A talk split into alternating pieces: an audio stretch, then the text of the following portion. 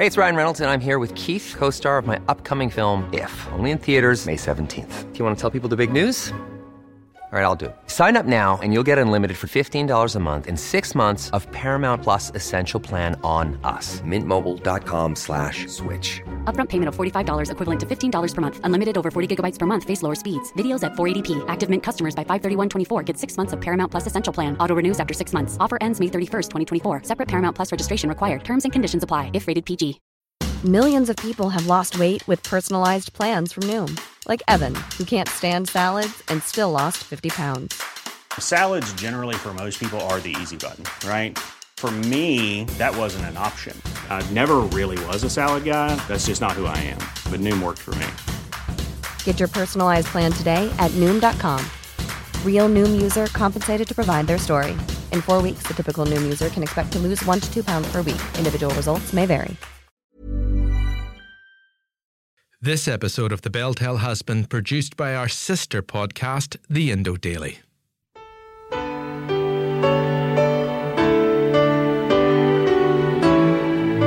Shane is a, a son who's very, very talented, loved very much by us, extremely trustworthy, and of course of whom we're very proud. Won't say another one. The life and times of Pogues icon Shane MacGowan. Poet, punk, performer extraordinaire. The great Shane MacGowan has left us. I've been loving you a long time.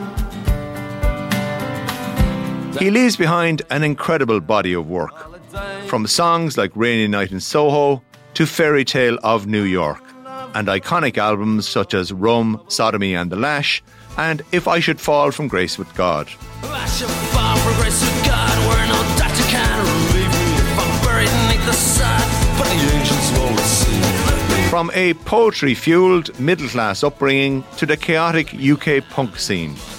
Shane MacGowan was an innovator who defined his own rulebook before tearing it apart. I truly believe that a hundred years from now, that Shane's music is going to be remembered and sung. It's just deep in the nature of it. His was an infamously hedonistic life, one that won critical acclaim and celebrity admirers, but also one that came at a cost to his health and well being. It's a very dangerous drug, heroin, yeah? Yeah. And, like, you should think very carefully before you take it, yeah? I kissed my girl. I'm Fionnán Sheahan, and today on the Indo Daily, I'm joined by Irish independent journalist John Meagher to assess the life and legacy of the dearly departed Shane MacGowan. Dirty old town. Dirty old town. John Meagher, appropriately enough, we are two Tipperary men gathering to remember one of our own uh, here. Shane MacGowan, very much claimed by, by Tipperary. So, can you tell me about his, his upbringing and, and, and where he was from and where he was reared? Yeah, he was from Kent uh, and kind of had a nomadic existence in the home counties in the south of England, but a lot of his childhood was spent in Tipperary. His mother was from a place called Carney, which is outside Nenagh, and his father was from Dublin, but Tipperary was somewhere that meant a lot to him. And actually, in later years, he lived in the county for, for quite a while. His mother lived there. She actually died in a road accident in Tipperary in 2017. So Tipperary was somewhere that was important to his story, partly because it's where he started to play music. It's where he would be involved in sing alongs, even as a kid. It's probably where he had his first taste of Guinness, reportedly at the age of five. So the Premier County is a lot to answer for. yeah, for. associated with the the village of Puckane near near the, the shores of Lough Derg. And as I say, he, he went to school there. His mother is very much the one who influences him in terms of his his love of music. I mean, he gets a bit of it from you. You were a writer, and Teresa was big into the music. So Yeah. we can see the, the, the two sides of, of both of you coming together in Shane. I think it comes from up there somewhere. Yeah, but And can I- maybe to keep in with the fella. Oh yeah, absolutely. I mean, she was uh, uh, steeped in Irish culture. You know, she'd been involved in feis ceoils. Both his parents had an obsession with music. Like so many people that were resident in Britain in the 1950s and 60s, they were clinging to the home country, and music and dancing were expressions of that. And and it was something that seems to have been important to Shane from an early age. So about the age of six, they move back over to, England, and he kind of has a, a very middle class upbringing, doesn't he? And, and education too. Oh, oh, very much so. He he attended a, a school called Holmewood House in Kent. It's a beautiful place. I mean, a, a- gorgeous building designed by Decimus Burton, who's responsible for some of the lovely buildings in the Phoenix Park. And he was a prodigious reader. He was reading Joyce at 11, apparently, and he won a scholarship to the very, very prestigious Westminster School. At the moment, day fees for that place are around £35,000. If you want to be a boarder, you're talking about £50,000 a year. So, you know, th- this is serious stuff. And some significant members of the British public attended this school. So Shane was super bright, but you know, he uh, uh, it won't surprise anybody to learn that he was uh, a troublemaker in school. this is an intelligent, well-read, cultured young young man, but he gets into spots of bother. He does. He does. Let's also say he's curious. He's curious about the world of of drugs and drink and illicit things, and he's caught with quite a large quantity of drugs by the the various people of this school, Westminster School, and he is expelled. And and there's a there's a sense that you know, he never quite recovers from that in terms of the the career path maybe that many of his classmates would go to, you know. So there was no membership of the Tory party, no kind of CEOship of British Steel or something like that. I mean, it's it's a life of deviance and creativity and music, which is always there in the background, is pulling him forward.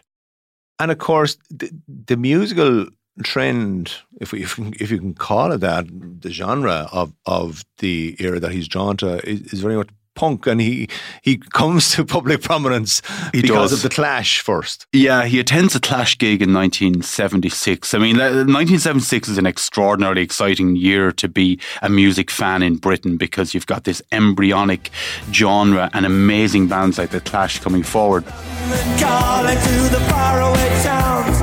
There's a picture of him that appears with a bloodied ear that that he's basically his earlobe was severed during the the riotous um, atmosphere of the gig, and uh, but but like a lot of people, and Boy George, who also has a Tipperary connection, comes to prominence in that time. Punk is is is like you know, it, it, it's it's such a a catalyst for for creativity, and I think at that concert, the young Shane MacGowan is thinking, "This is what I want to do." I want to be on stage. I want to be making music that is creating huge havoc, huge excitement. And he gets it a little bit after the punk period, but he does just that. Punk was th- that the great expression of rebellion, but yet at the same time is a great creativity and culture uh, uh, around that. And then you effectively see Shane MacGowan's career going in a particular path where these two great musical influences on him, Irish trad music and punk, merge together. They do. They do in a, in a really thrilling way. I mean, people like Kevin Rowland of Dexy's Midnight Runners have been doing a little bit of that already. Again, he's somebody of an Irish background, Mayo in his case, and uh, and and MacGowan was very inspired by by Dexys in in their early years, and particularly like in 1982, the year that Pogues form, or Pogue Mahone as they were initially called, Dexys have a huge hit with Come On Eileen. It's number one for um, week after week after week. Oh, I swear, at this moment, you mean everything. And that is fusing this kind of Celtic rock punk kind of attitude. And, uh, and, and, and that's something really pivotal for, for Shane. Um, so he's taking the, the, the, the excitement of punk, the sort of complexities of the post punk genre that comes after that, and all the traditional music that he grew up with and felt real kinship with, and make something very special.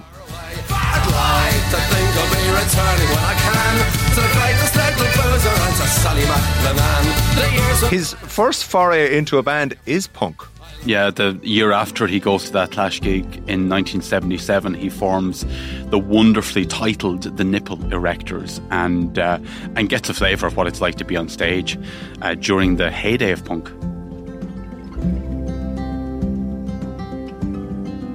The Pogues effectively create this modern expression of Irish music, traditional instruments, modern instruments, all coming together. But at the same time, this rebellious streak, they, they rub some people up the wrong way. Oh, absolutely. I mean, even the name. I mean, when the BBC discovered that Pogue Mahone means a certain thing, kiss my you know what, uh, there's a, a, a sense of outrage. I mean, of course, this is an institution that, uh, you know, five years previously had banned the Sex Pistols' Never Mind the Bollocks album because people were upset by that title. But Kid Jensen, the very popular DJ at the time, starts to abbreviate the, the band name to the Pogues, and it stuck and it kind of worked quite well for them. And another uh, significant musical figure of Irish extraction comes into the Pogue story around now. It's the former Declan McManus, known to most people as Elvis Costello. He's had a great run himself in the late 70s, early 80s, and he produces Rum, Sodomy and the Lash, 1985, a masterpiece from the Pogues. I mean, this is the album. When people say to me, oh, Shane MacGowan, the Pogues, you know, it's just pub music, isn't it? I say, hang on a second. Like, clean out your ears and listen to this album and listen to a song like A Rainy Night in Soho and come back and tell me that they're a pub band. I mean, there is such musical invention here. It's one of the great albums released by an Irish act in music history. on a rainy night in Soho.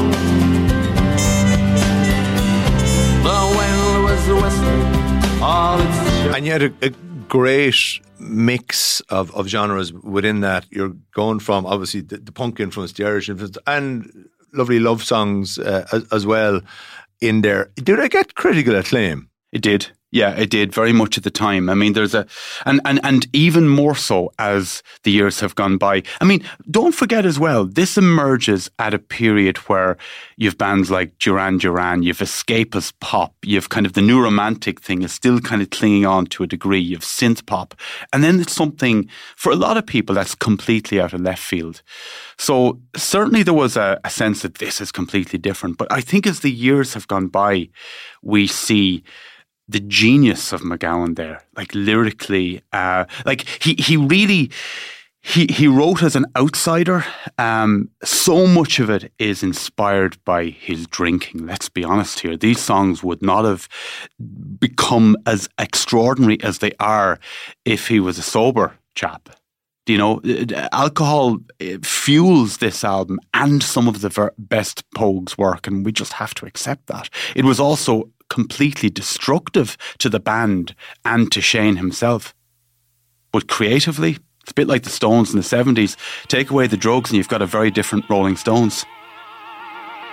He says his drinking in Ireland is regarded as sissy drinking now. Yeah, but I mean, half the whole bloody country drinks. You know. Alcohol is the most dangerous drug in the world. Everybody knows that. Is it fair to say the success peaked in the late 1980s? I think so. He had a difficult relationship with Elvis Costello. Um, in 1988, he works on an album called If I Should Fall From Grace with God, another wonderful album.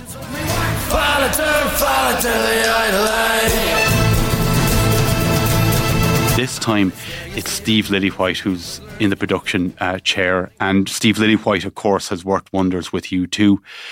And he he, I suppose, gives a, a, a kind of commercial sheen to the album, so it's very popular. It, of course, you've got you know this perennial Christmas classic in Fairy Tale of New York there, and I suppose it's it's it's Shane understanding maybe what the general public wants, kind of giving it to them, but also staying true to himself as a songwriter who's cut from very different cloth to his contemporaries.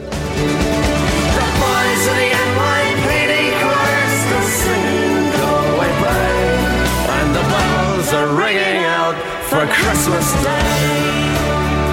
Tell us then about how Fairy Tale came about and how you're looking back now and going, oh, it was always a hit. It it it just expanded over time. Did people realize at the time how how big a deal this was? I don't know that they that they did. It was never a UK number one, which I suppose here in Ireland we always look to what was a chart topper at Christmas. There came close to it. Um, uh, interestingly, its its origin seemed to have been that a number of people, including Elvis Costello, had had suggested to Shane that bet you can't write a Christmas song, bet you can't do that.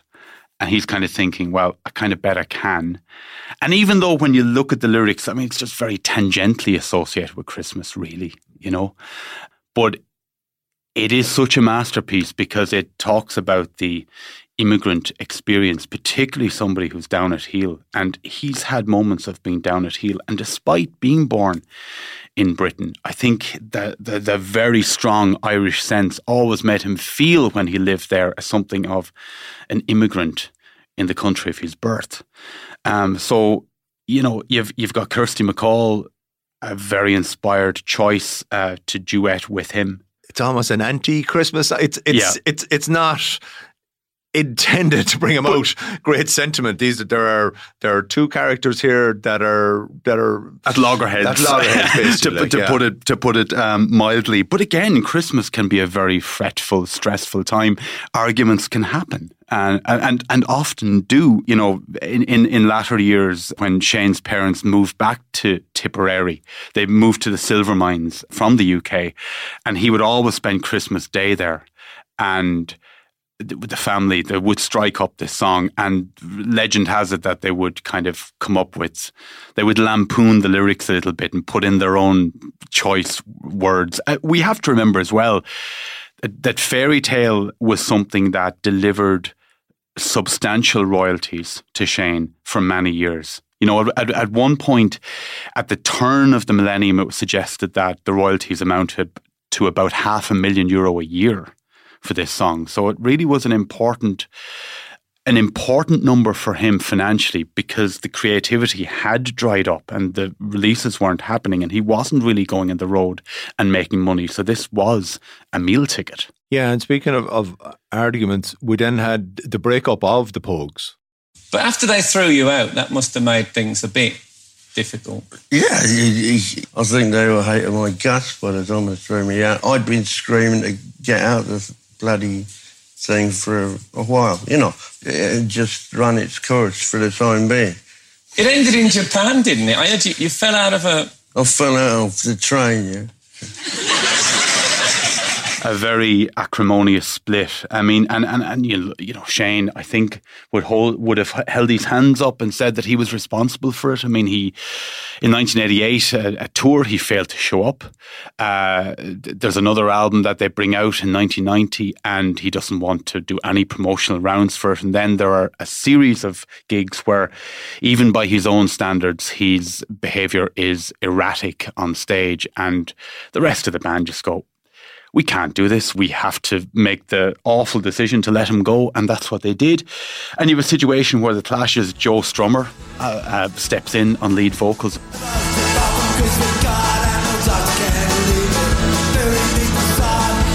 What a cyclical thing that is, considering that, you know, in 1976, MacGowan was there watching Joe Strummer perform. And then Spider Stacy takes lead vocals and Shane steps away. He's got a his own group called the Popes. There's a couple of albums to come out. The last of them, The Crock of Gold, comes out in 1997. So there's a very long period that elapses with no new album from Shane MacGowan in any incarnation. At that stage, kind of throughout the 90s and into the 2000s, you, you're, you're kind of looking at Shane MacGowan and he, he cuts a very sad figure, doesn't he? He really does. Uh, he really does. I think the the alcohol just takes over. I I interviewed him. It must be 15 years ago for the first time, and uh, you know, I, it, it, it's it's memorable in that I, I have never interviewed somebody that or, or been in the company of somebody that drank as much as he did. I mean, it was a pint of Guinness and a double whiskey beside him, and they were downed in minutes. And then it was the next round and the next round. And meanwhile, I'm sipping politely uh, alongside. And, and yet, curiously, you know, uh, he had been a bit cantankerous and a bit uh, uninspired about the interview at the start. But the more he drank, the more fluent he became and the more interesting he became. And it was like there was that dependency there. But I think it had it had crushed his ability to write new songs, it, it probably crushed his confidence in terms of being on stage. And one of the great kind of questions is, was there a balance? You know, if, if he was, to use this awful term, a functioning alcoholic, would there have been more great music for him? Because as I said, the alcohol was fundamental to the music of the Pogues and to the very best songs he wrote. What do you say to people like who say that you know you're killing yourself, you're drinking too much, you shouldn't drink? No, I'm not drinking too much. That's what you say to them. Yeah. not drinking enough. But it did take over, and and and yes, uh, you know it was there was a, I, I remember being at a, a Pope's gig in the Olympia um, many many years ago, and like the band, they were about two hours late coming on stage, and the crowd had turned ugly by that point, and people were throwing pints on stage, and it was just. It was kind of grim. It was a St. Patrick's Day event, if memory serves, and uh, I don't think the music was up to much, but uh, th- th- there was a sense of what might have been even then. There were still collaborations, though, with people. Sinead O'Connor, uh, in in particular, you know, tried to to kind of take Shane uh, under her arm. Uh, she did, and look, you know, the late Sinead had her own demons. I mean, I think she recognised in Shane something of a kindred spirit. Both of them extraordinarily talented, and and sometimes people that got in their own way themselves, and and and I think he absolutely listened to her. And actually, I remember from that first interview, you know, he talked about her being somebody that he really respected. And believe me, in that interview, he threw out lots of other names of people in the industry that he did not respect at all. He's operating on, on two engines when he has four. He's genius when he's completely fucked up. Imagine how much more genius he would be if he wasn't. You know what I mean? So that's the main kind of feeling I'm left with. Or if somebody said to me, "What what what would you say?" Is that is that that um, I hope he doesn't um, smash himself entirely. You know what I mean? Because because uh, it is a very incredible beauty that he does have. He did sustain a serious injury in recent years, which inhibited his movement. He was in studio in 2015 and had a bad fall, broke his pelvis. And that really changed the game because it meant that aspirations to go back on stage couldn't really happen. I interviewed him again in 2022 in his home. Himself and his wife, Victoria Mary Clark, they'd, they'd been together for years. They'd met in London and they'd married a couple of years before that. Johnny Depp was one of the main people at their wedding in Copenhagen. And I met them in their, uh, their, their flat in Ballsbridge and they'd had to move home because they had to have a ground floor existence effectively. And he was sitting in a hospital issue chair and, you know, he had to sleep in a hospital issue bed, uh, which was beside him. And it was just, it was difficult to see him in this state. He was barely drinking. Victoria, you know, was, I, I suppose, effectively being his mouthpiece. He was talking about a book of art, an extraordinary book that he had published at the time, limited edition book. I mean, the initial copies were sold out 5,000 euro a piece. And it was a, a, a collection of his art. Um, a, a, lot of it, you know, to the untutored eye looked like scribbles or doodles, but, you know, there, a very significant UK art critic had given his imprimatur that this, there was a real there was a special talent behind all of this. But, you know, I came away from that interview feeling that, you know, he was in a really bad place. Hi, friends. I'm sitting here suffering from cancer from encephalitis. The light is killing me, but I, don't, I want that. Wish you a happy new year and happy Christmas.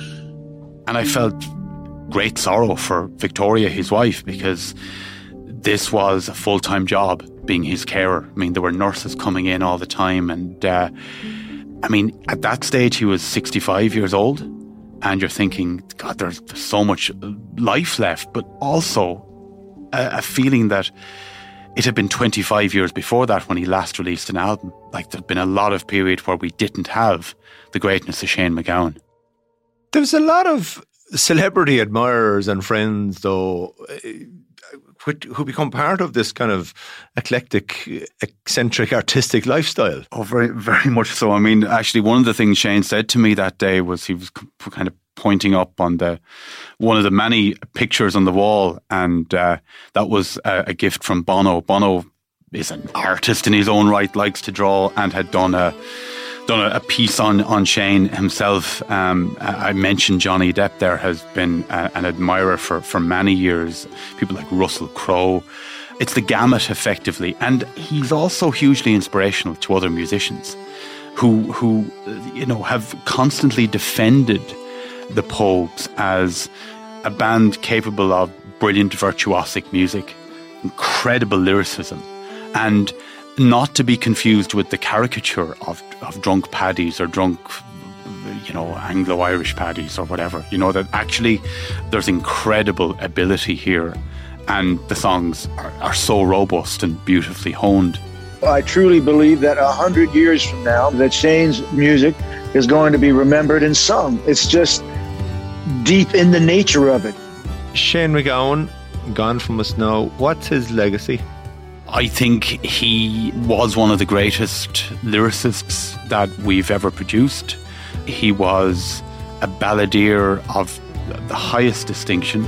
Along with the Pogues, he made two of the best albums we have in the Irish canon, and he fused rock and punk uh, with trad in a way that nobody has done as effectively.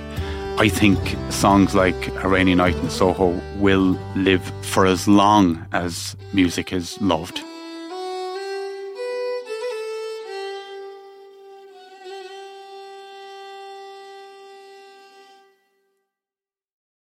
Morning, the police are watching, and you know that I must go ashore.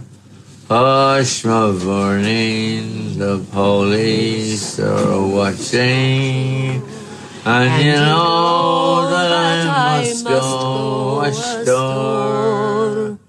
In a day I'll be over the mountains.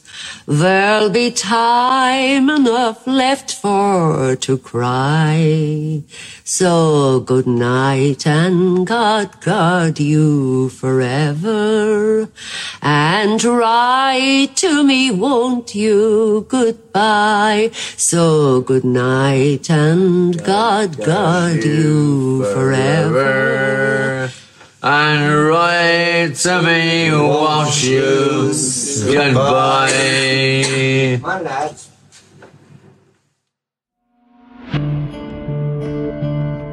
And my thanks to John Meagher for joining me.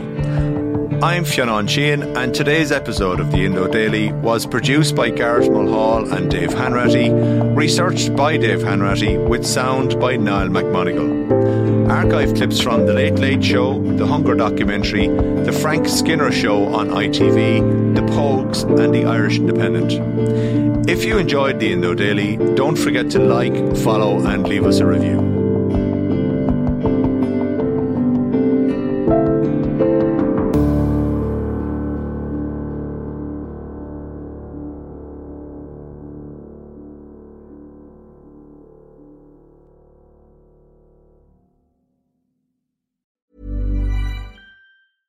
When you get an Irish Independent digital subscription, you don't just get access to the news at your fingertips.